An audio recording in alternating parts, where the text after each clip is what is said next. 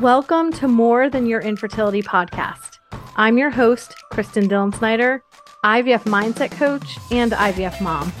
Just like you, I know the impact riding the emotional roller coaster of infertility has on your life and how easy it is to be consumed by it.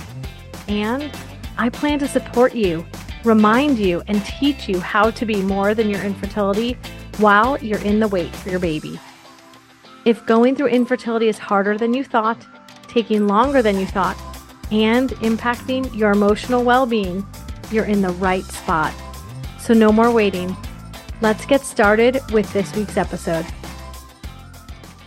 Hey there, this episode is not only my longest one yet, it is also a little different in that it is for all the moms, aunties, and nanas of a loved one who's in her 30s and early 40s who isn't a mom yet. If you're going through infertility, my hope is you will listen and then share this with the people in your life who might pick up a thing or two so they can understand you and support you better.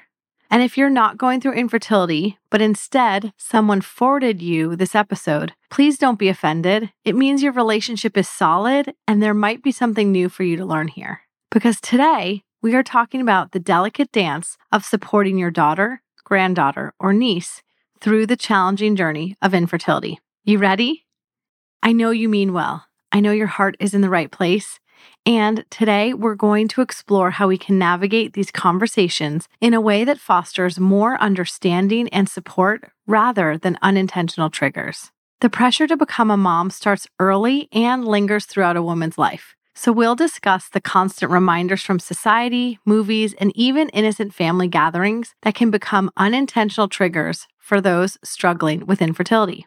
I then want to share three actionable strategies on how you, as a loving mom, auntie, or nana, can genuinely support your loved one during this challenging time. In addition to what to do, we will cover what not to say, from baby centric comments to remarks about lifestyle choices. We'll explore the phrases that unintentionally sting and offer alternative, supportive ways to express your care. First, let's debunk a myth together. Happiness is not exclusive to marriage and babies. There is some eye opening research about happiness levels comparing parents and non parents that shows not having kids does not equal unhappiness. This means that we need to have a more inclusive definition of what makes a fulfilling life. No children are required.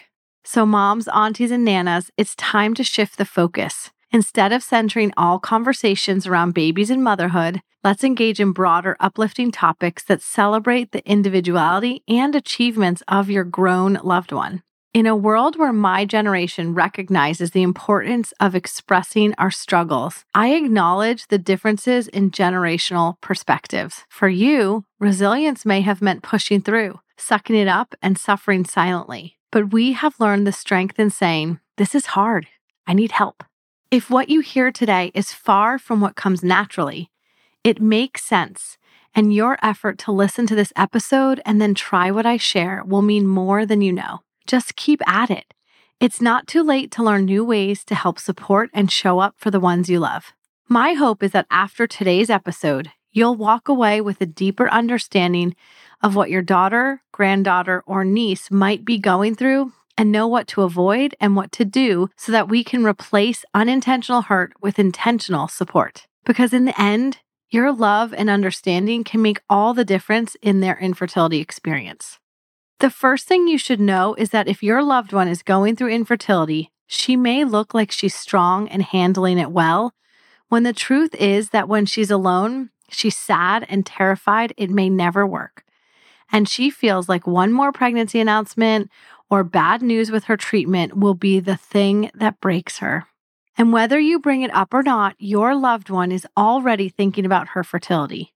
She is getting constant reminders from society, movies, and even family gatherings that can become unintentional triggers for those struggling with infertility. Navigating your 30s can be a journey of self discovery, career growth, and building of meaningful connections. However, it often comes with a side of societal pressure, movie cues, and well intentioned family gatherings that can turn into a minefield of baby related pressure and inquiries.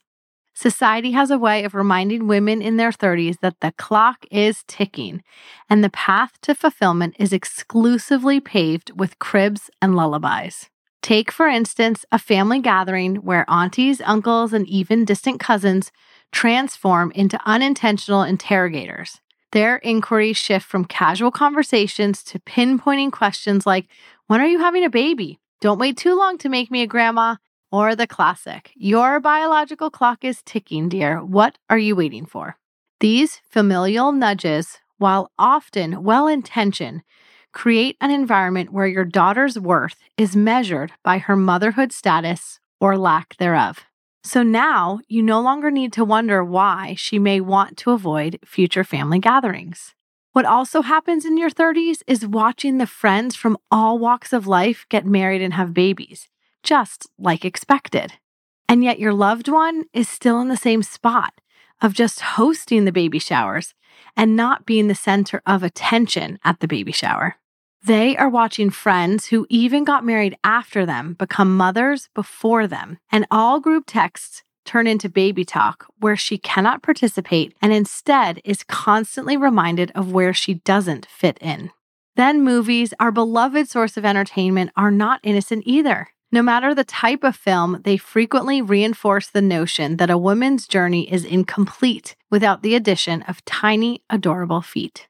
TV shows, and even advertisements also include scenes of joyous pregnancy announcements, blissful parenting, and heartwarming family moments that unintentionally send a message that missing the title of mother, whether it be by choice or by life circumstances like infertility, translates to missing out on life, having a purpose, and happiness.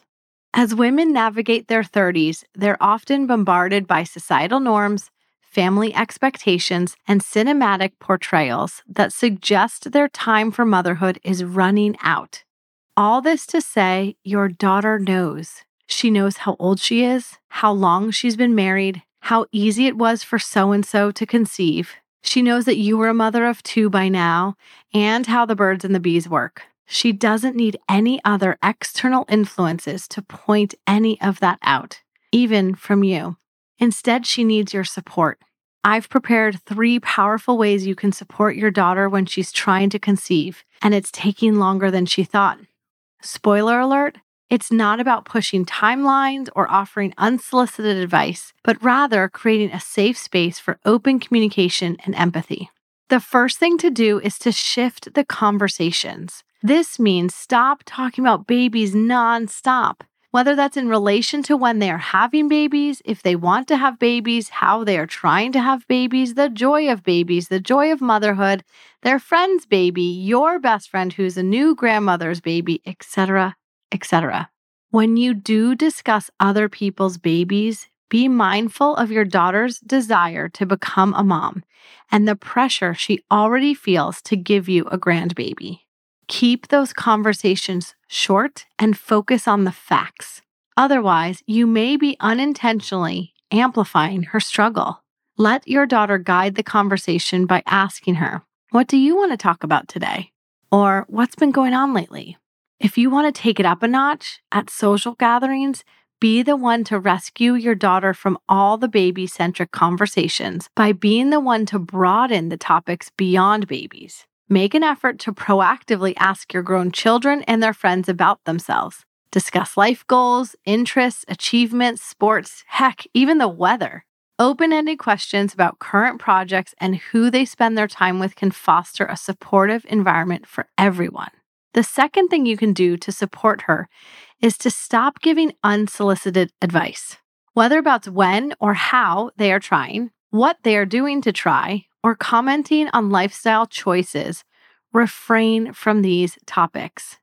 Stop with the remarks about eating habits, exercise routines, stress levels, what doctor or clinic they see, trying acupuncture, some herbal remedies, going on vacation, drinking wine, taking a break from work, keeping their legs up, staying away from sugar or gluten or cold foods, adopting, and honestly, the list of what me and my clients have heard goes on and on. Your loved one is already in a vulnerable state where they are questioning everything.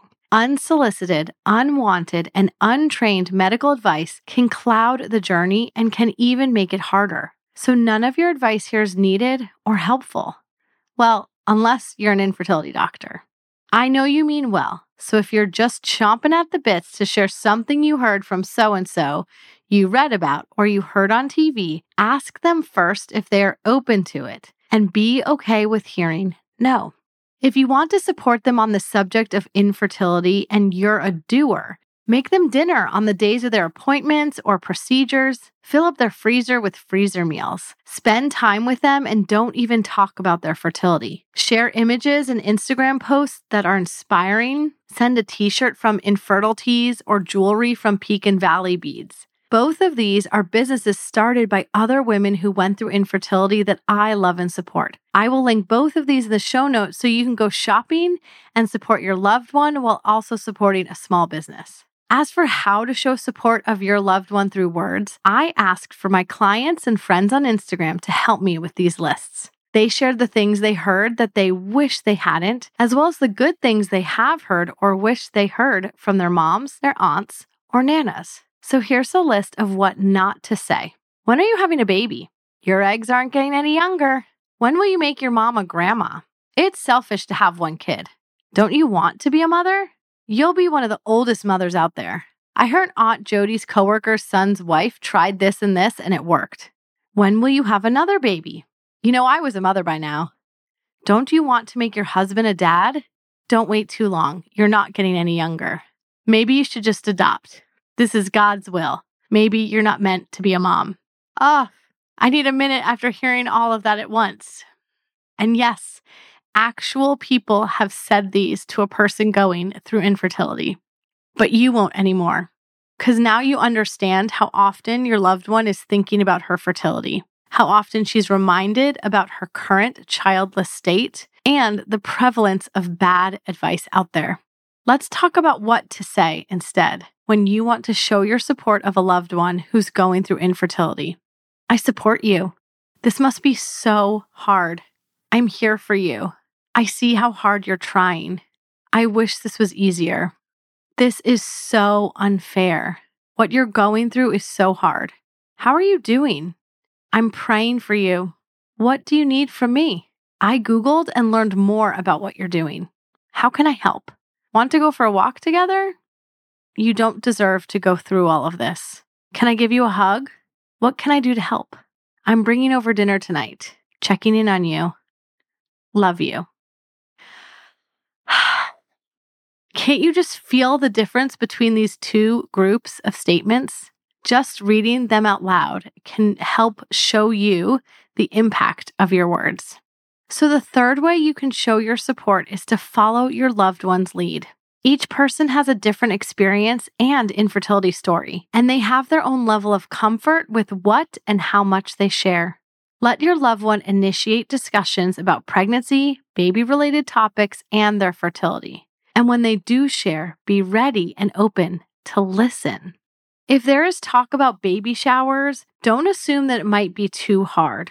Always invite them and let them decide if they are up for attending or hosting. When in doubt, follow their lead and don't be the one to bring it up.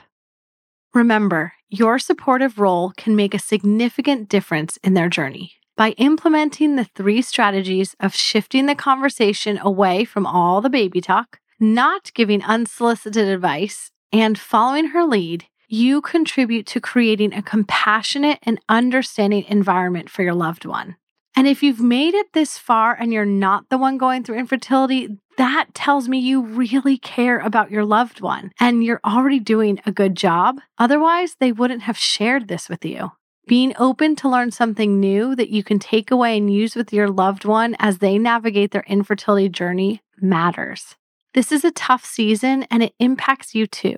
And while it's definitely taking longer than anyone imagined, it will end. Your support through this can make a huge impact on their experience and on your relationship. So, on behalf of the infertility community, I want to say thank you for listening and for learning. If you are the one going through infertility and wish the important people in your life would do some of these things, and you have a good enough relationship to do so, I encourage you to forward this on to them. it sets you both up for success.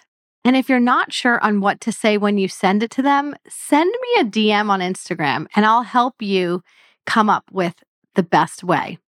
If you don't have that kind of relationship, please know that you can get this type of support through coaching or a support group. Please find what works for you and make it happen. You didn't sign up for an infertility diagnosis, and you certainly don't need to be going through this alone. Till next time, remember that you are more than your infertility. Thank you for being a part of More Than Your Infertility. If today's episode resonated with you, please consider sharing it on social media or with a friend. Your support helps us reach more women on their infertility journey, empowering them to break free from the grip of infertility shame and rediscover their hope. And before we part ways, I have a small favor to ask. If you've enjoyed the podcast, kindly leave a review on your favorite podcast platform. Your feedback helps other women find this empowering community. Until next time, always remember you are more than your infertility.